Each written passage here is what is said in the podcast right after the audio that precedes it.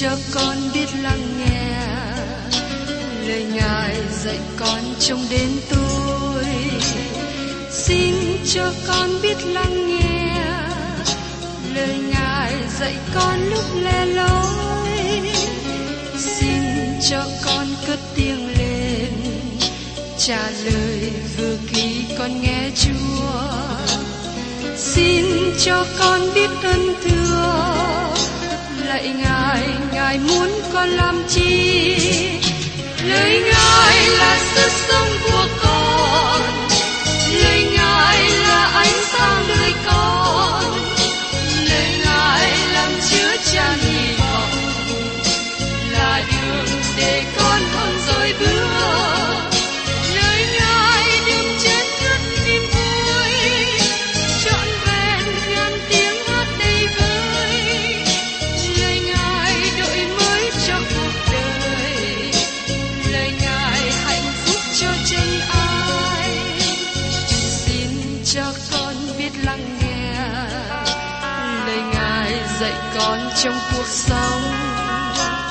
Xin cho con biết lắng nghe lời Ngài từng theo bước đời con. Xin cho con biết sẵn sàng chờ đợi và vẫn nghe theo Chúa. Xin cho con biết sẵn sàng thực hành lời Chúa đã truyền ban. Hân hoan chào mừng quý vị đến nghe chương trình Tìm Hiểu Thánh Kinh. Đây là một chương trình học Kinh Thánh liên tục và hệ thống trong thời gian năm năm. Chúng ta sẽ lần lượt khảo sát từ Sáng Thế Ký cho đến Khải Huyền. Mục sư tiến sĩ Mạc Kỳ là người được Chúa dùng để sáng lập và thực hiện chương trình này. Ông tin rằng lời của Đức Chúa Trời có khả năng đáp ứng mọi nhu cầu cho tất cả mọi người trên thế giới, không phân biệt chủng tộc, văn hóa, trình độ tuổi tác hay phái tính. Ước mong quý vị theo dõi liên tục và giới thiệu cho thân nhân bạn hữu cùng đón nghe. Kính chào và cảm ơn quý vị đã cùng nhau theo dõi chương trình Tìm Hiểu Thánh Kinh. Chúng ta đang ở trong một phân đoạn dài của sách Châm Ngôn nói về sự khôn ngoan của Salomon. Các điều này được nói trực tiếp cho người trẻ, nhưng cũng áp dụng cho mỗi cơ đốc nhân ngày nay. Đối với người tin Chúa, vẫn có thể học rất nhiều điều từ sách Châm Ngôn này. Khi đọc và tìm hiểu lời của Đức Chúa Trời, nó có tác dụng trên đời sống. Nó sẽ đem các bạn đến với Đức Chúa Trời, hay đem các bạn xa cách Ngài. Phản ứng của các bạn không thể nào ở mức ngay giữa, ở mức trung dung. Đây là lần đầu tiên có lời cảnh cáo về việc uống rượu và say sưa quá độ.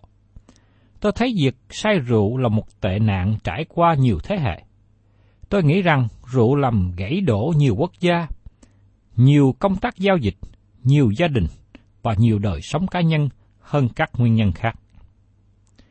Bây giờ mời các bạn cùng xem ở trong sách Châm Ngôn đoạn hai mươi câu một. Rượu khiến người ta nhạo báng, đồ uống sai làm cho hỗn hào, phàm ai dùng nó quá độ, chẳng phải là khôn ngoan. Có nhiều sự tranh cãi về rượu trong Kinh Thánh Tân Ước. Đó là một thức uống có chất men hay không? Theo sự tin chắc của tôi, Chúa Giêsu đã không dùng loại thức uống có chất men trong tiệc cưới ở Cana, vùng Galile, như được kỹ thuật ở trong sách Giăng đoạn hai. Có người cố gắng cho Ngài là người bán rượu và chế nhạo Chúa đã làm một điều không đúng. Một số người muốn trình bày lý luận của họ và cho rằng thời tiết ấm ở xứ Do Thái đã làm cho nước nho ở trong bình da trở nên có men. Nhưng phép lạ ở Cana, Chúa Giêsu đổ nước vào chén đựng và sau đó biến thành rượu. Xin các bạn lưu ý rằng nước đó không đổi thành men rượu. Xin chúng ta nhớ rằng đám cưới ở Cana là một nghi thức tôn giáo và mọi thứ đồ dùng có men đều bị cấm. Đây là lý do mà dịp lễ vượt qua và ban hành lễ tiệc thánh, chất rượu không có men. Chất men làm cho dậy lên, men bị cấm sử dụng làm bánh mì và trong các thứ khác. Bánh mì và nước uống không thể có men. Chất men bị kết án trong lời của Đức Chúa Trời. Và tại đây, câu Châm Ngôn này nói, rượu khiến người ta nhạo báng, đồ uống sai làm cho hỗn hào, phàm ai dùng nó quá độ chẳng phải là khôn ngoan. Ngày nay có nhiều người bị vướng vào việc nghiện rượu. cả nước đang lâm vào cảnh say sưa. Nhưng đôi lúc, báo chí còn đưa tin đánh lạc hướng và cho rằng kỹ nghệ sản xuất bia rượu thu được một lợi tức lớn, làm cho nhiều người có công ăn việc làm. Tôi thật không kham thích khi nghe các tin này, bởi vì họ quên đi biết bao nhiêu chi phí tốn kém của bệnh viện để điều trị do nơi sự tai hại của rượu gây ra. Đồng thời, cũng có nhiều tai nạn lưu thông bởi người say rượu gây nên. Các thiệt hại về rượu không được báo chí báo cáo một cách tường tận cho dân chúng biết. Trong khi đó, các quảng cáo lớn về bia rượu có khắp nơi. Xin các bạn nhớ rằng, rượu là một chất độc hại. Nhiều người lớn nêu lên một hình ảnh xấu và đẩy những người trẻ đi vào con đường say sưa với bia rượu. Và thường là người uống bia rượu đi kèm với việc hút thuốc nữa. Cả hai thứ độc này thâm nhập vào cơ thể của người đó. Việc say sưa làm hư hoại từ thời Noe, nó vẫn còn là vấn đề khó khăn từ đó đến nay. Rượu có thể dùng như thuốc khi được dùng ở mức quy định, nhưng khi vượt quá mức giới hạn đó, rượu trở nên nguy hại. Số người bị bệnh về rượu gia tăng mỗi năm. Nó trở thành một gánh nặng cho chính quyền, cho xã hội và cho chính gia đình của người say rượu. Chúng ta không được nghe nói nhiều về sự độc hại của rượu. Ngày nay, tôi thấy việc bán rượu tràn lan khắp nơi, khắp mọi giới. Vì thế tôi rất lo ngại là rượu sẽ hủy hoại cả thế hệ, làm cho đất nước suy đồi. Và tiếp đến, mời các bạn cùng xem trong Châm Ngôn đoạn hai mươi câu ba. Người nào giữ mình khỏi tranh cạnh, ấy là sự tôn vinh của người. Chỉ kẻ điên cuồng sa vào đó mà thôi. Một trong các dấu hiệu của cơ đốc nhân là không nên có sự tranh cạnh. Cơ đốc nhân cũng không nên tìm cách làm cho bằng với người khác, tức là trả đũa lại cho đủ. Cơ đốc nhân nên lấy điều thiện báo cho điều thiện. Xin đừng cố gắng làm bằng với kẻ thù, xin đừng lấy ác trả ác, nhưng hãy giao phó cho Đức Chúa Trời.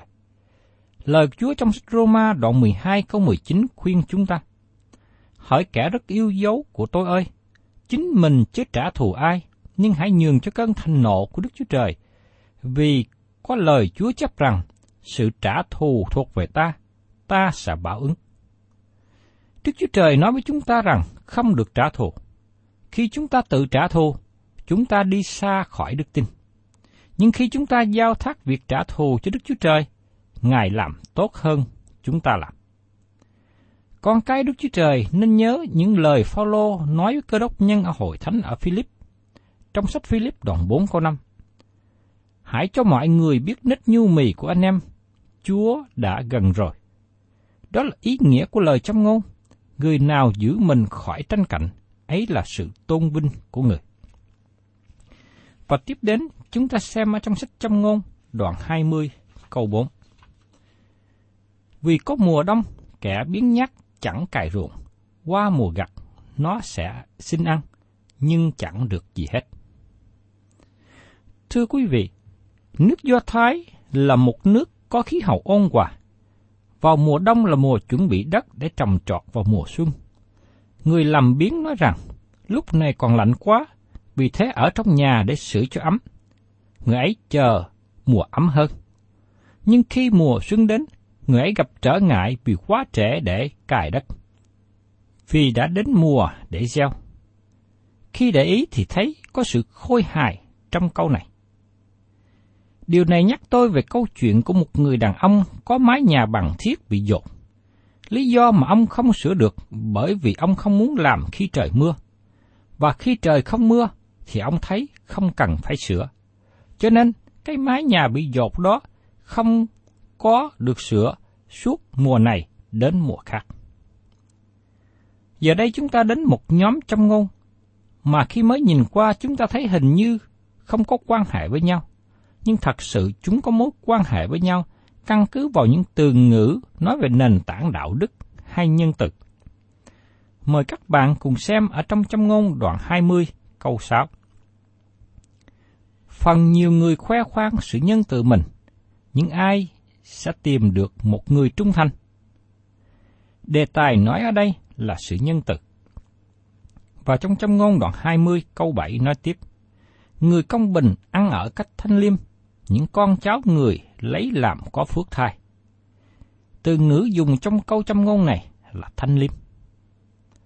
Và trong Châm ngôn đoạn hai mươi câu tám, vua ngồi trên ngôi đoán xét, lấy mặt mình đánh tan các điều ác. Đánh tan các điều ác, tức là dẹp cho sạch trong vương quốc. Và tiếp đến trong Châm ngôn đoạn hai mươi câu chín. Ai có thể nói, ta đã luyện sạch lòng mình, ta đã trong sạch tội ta rồi.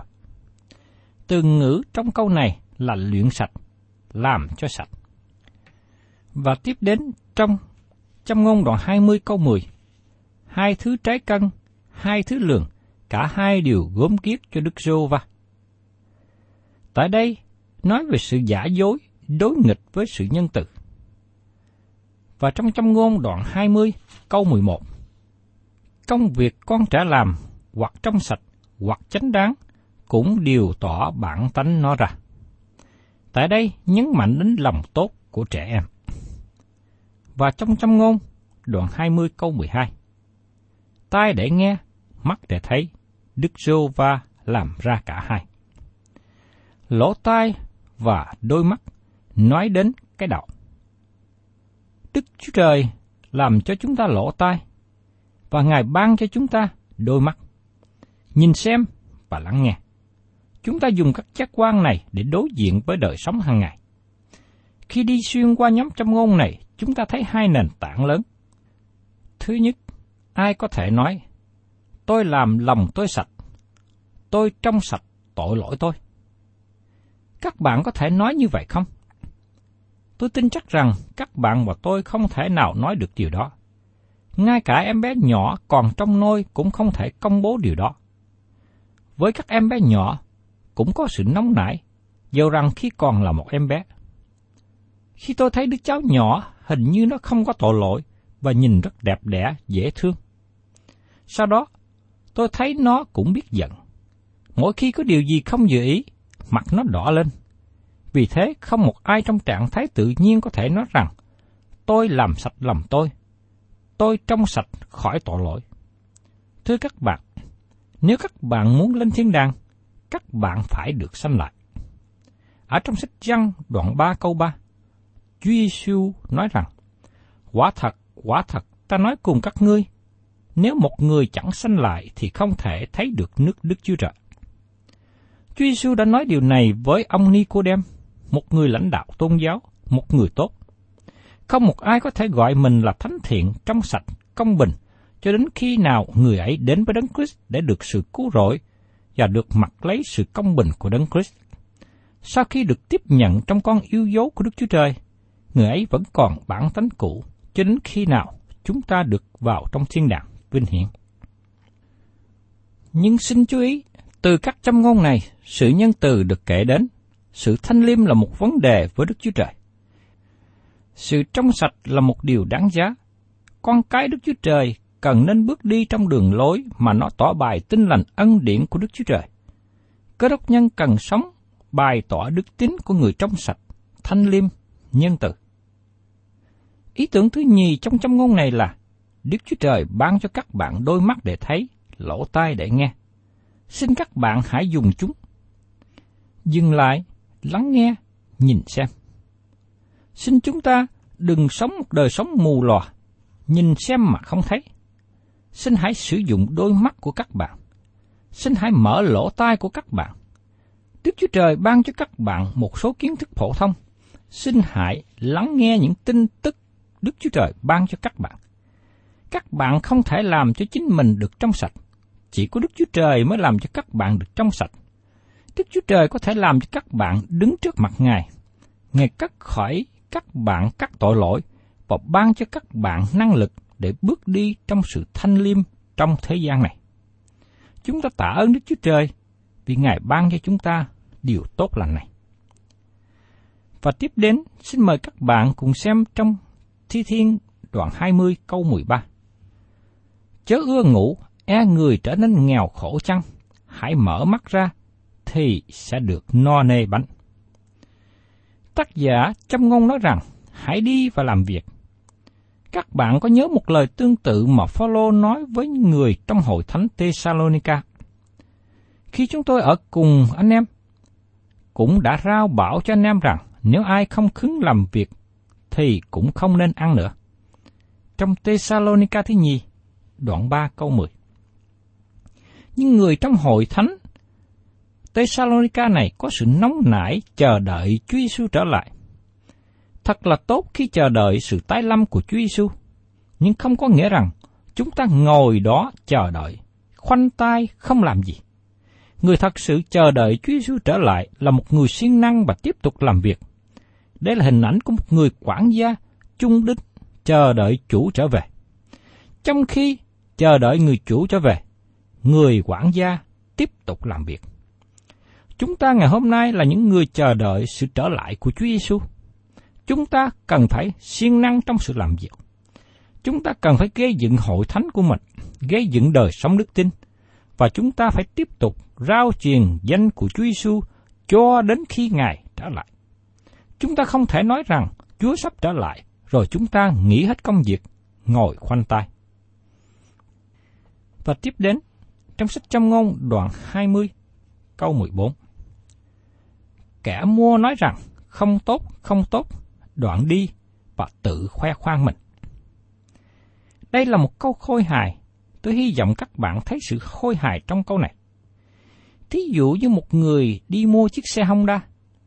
Ông nói với người bán, tôi nghĩ rằng chiếc xe này không đáng giá cao, bởi vì bánh xe mòn, tiếng máy nổ không mạnh, nhưng tôi bằng lòng trả cho ông giá này. Người chủ xe bằng lòng bán ngay, và sau đó người mua đem về khoe với vợ và người quen. Hãy xem, tôi mua chiếc xe này với giá đó. Việc này tức cười, phải không? Và tiếp đến, mời các bạn cùng xem ở trong Châm Ngôn đoạn hai mươi câu mười lăm. Có vàng và nhiều châu ngọc, song miệng có tri thức là bủ vật quý giá. Thưa các bạn, ý thức về việc định giá ngày nay rất sai lầm. Con người thường định giá với nhau bằng cách đo lường mức độ tài sản mà một người khác có, hơn là đo lường về tri thức của người ấy có được. Thưa các bạn, tài sản vật chất nó có một giá trị phần nào, nhưng chúng ta không thể nào dùng điều đó để đo lường về mức độ tri thức.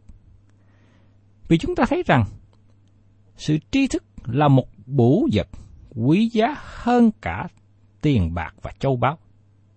Đó là một điều tốt lành mà chỉ có những người khôn ngoan mới có được. Những người nào tìm học biết lời Đức Chúa Trời, đi theo đường lối của Đức Chúa Trời, chịu khó luyện tập, chịu khó học hỏi từ nơi nhà trường, từ nơi sách vở, từ nơi đời sống. Người có tri thức là một báu vật quý giá. Cho nên tôi mong ước rằng các bạn hãy để tâm trong sự học hỏi, tìm kiếm sự khôn ngoan, lắng nghe đến sự khôn ngoan. Và trong sách Châm Ngôn đoạn hai mươi, câu mười sáu, nói tiếp. Hãy cầm lấy áo hắn, vì hắn đã bảo lãnh cho người khác. Hãy buộc họ một của cầm, bởi họ đáp thế cho người đàn bà lạ. Thưa các bạn, khi các bạn tiếp xúc với một người xa lạ, nhất là với phụ nữ, các bạn hãy cẩn thận, nếu không các bạn có thể gặp trở ngại sau đó. Và trong sách Châm Ngôn đoạn hai mươi, câu mười bảy. Bánh nhờ dối gạt mà được lấy làm ngon ngọt cho người, nhưng kế sau miệng người đầy sạn.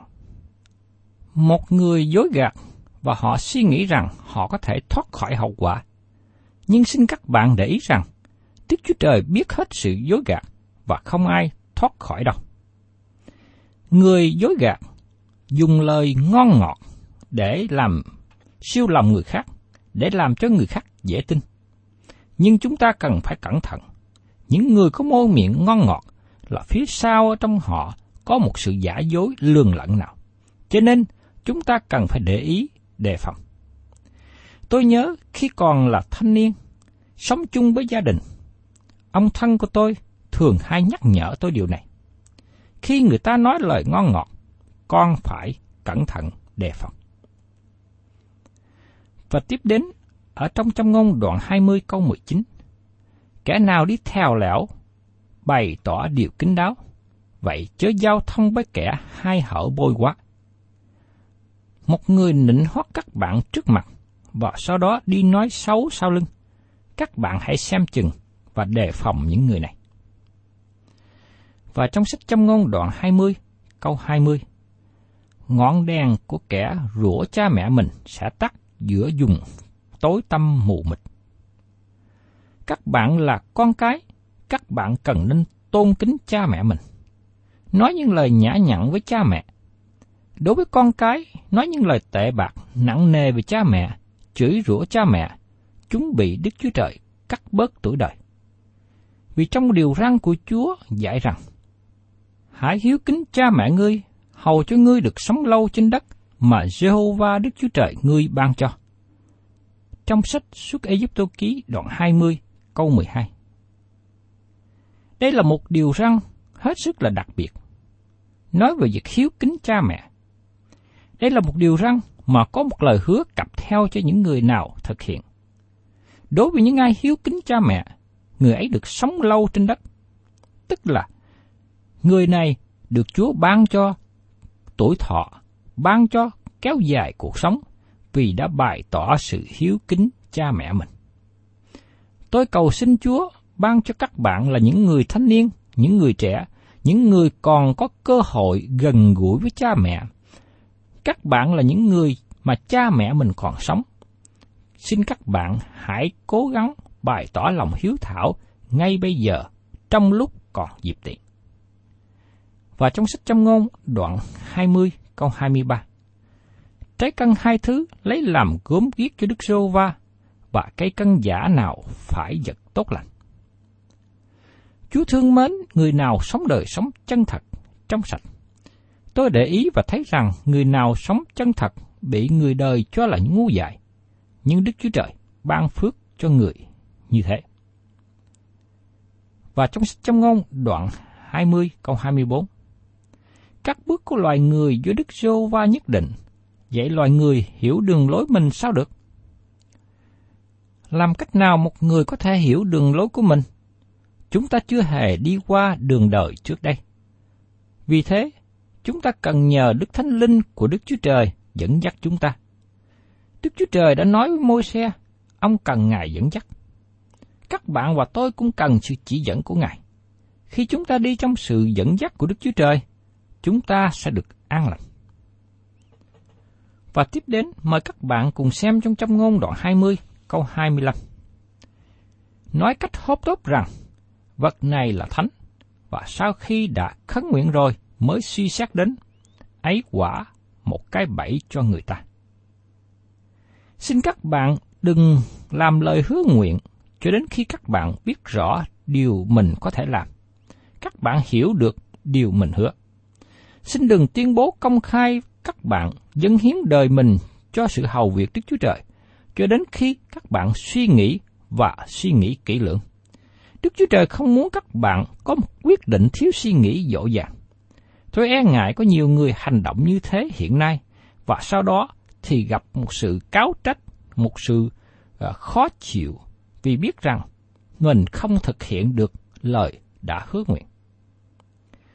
Và trong sách Châm Ngôn, đoạn hai mươi, câu hai mươi bảy, linh tính loài người vốn một ngọn đèn của Đức Giê-hô-va, dò thấu các nơi ẩn bí của lòng.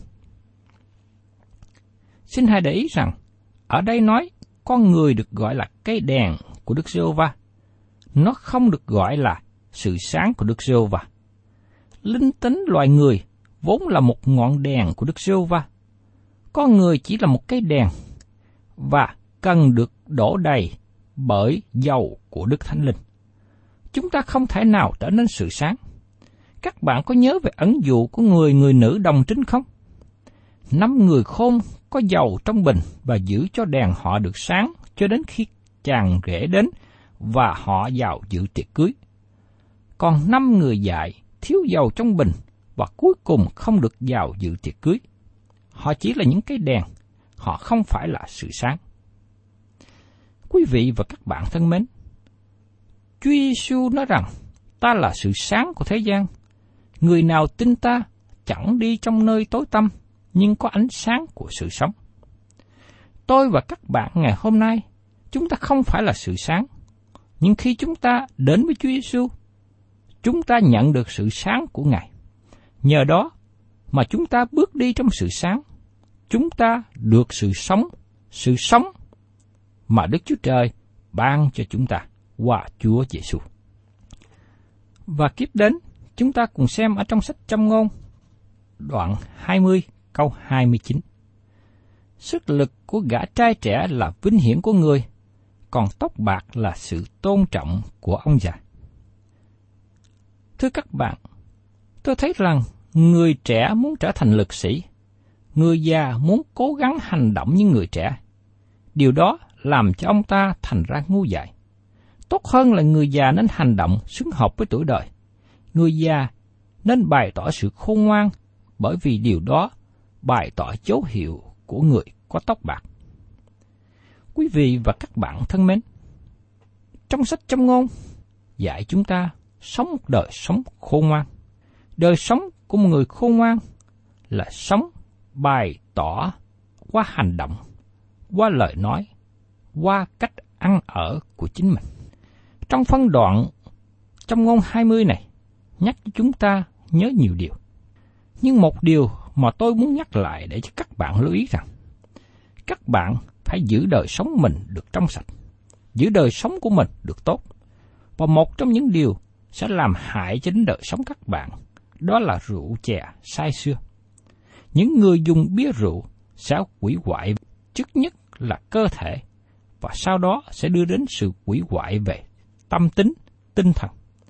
Tôi mong ước rằng các bạn là những người khôn ngoan, cần phải dè giữ chính mình, để cho đời sống của các bạn trở nên một người tốt, được Đức Chúa Trời ban phước, và làm cho gia đình, cá nhân của các bạn sống trong sự vui vẻ. Thân chào quý vị và các bạn, và xin hẹn tái ngộ cùng quý vị trong chương trình Tìm Hiểu Thánh Kinh kỳ sau. Chúng ta sẽ tiếp tục sách Châm Ngôn.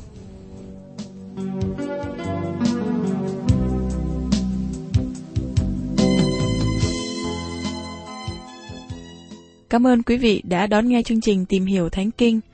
Nếu quý vị muốn có loạt bài này, xin liên lạc với chúng tôi theo địa chỉ sẽ được đọc vào cuối chương trình. Kính chào quý thính giả.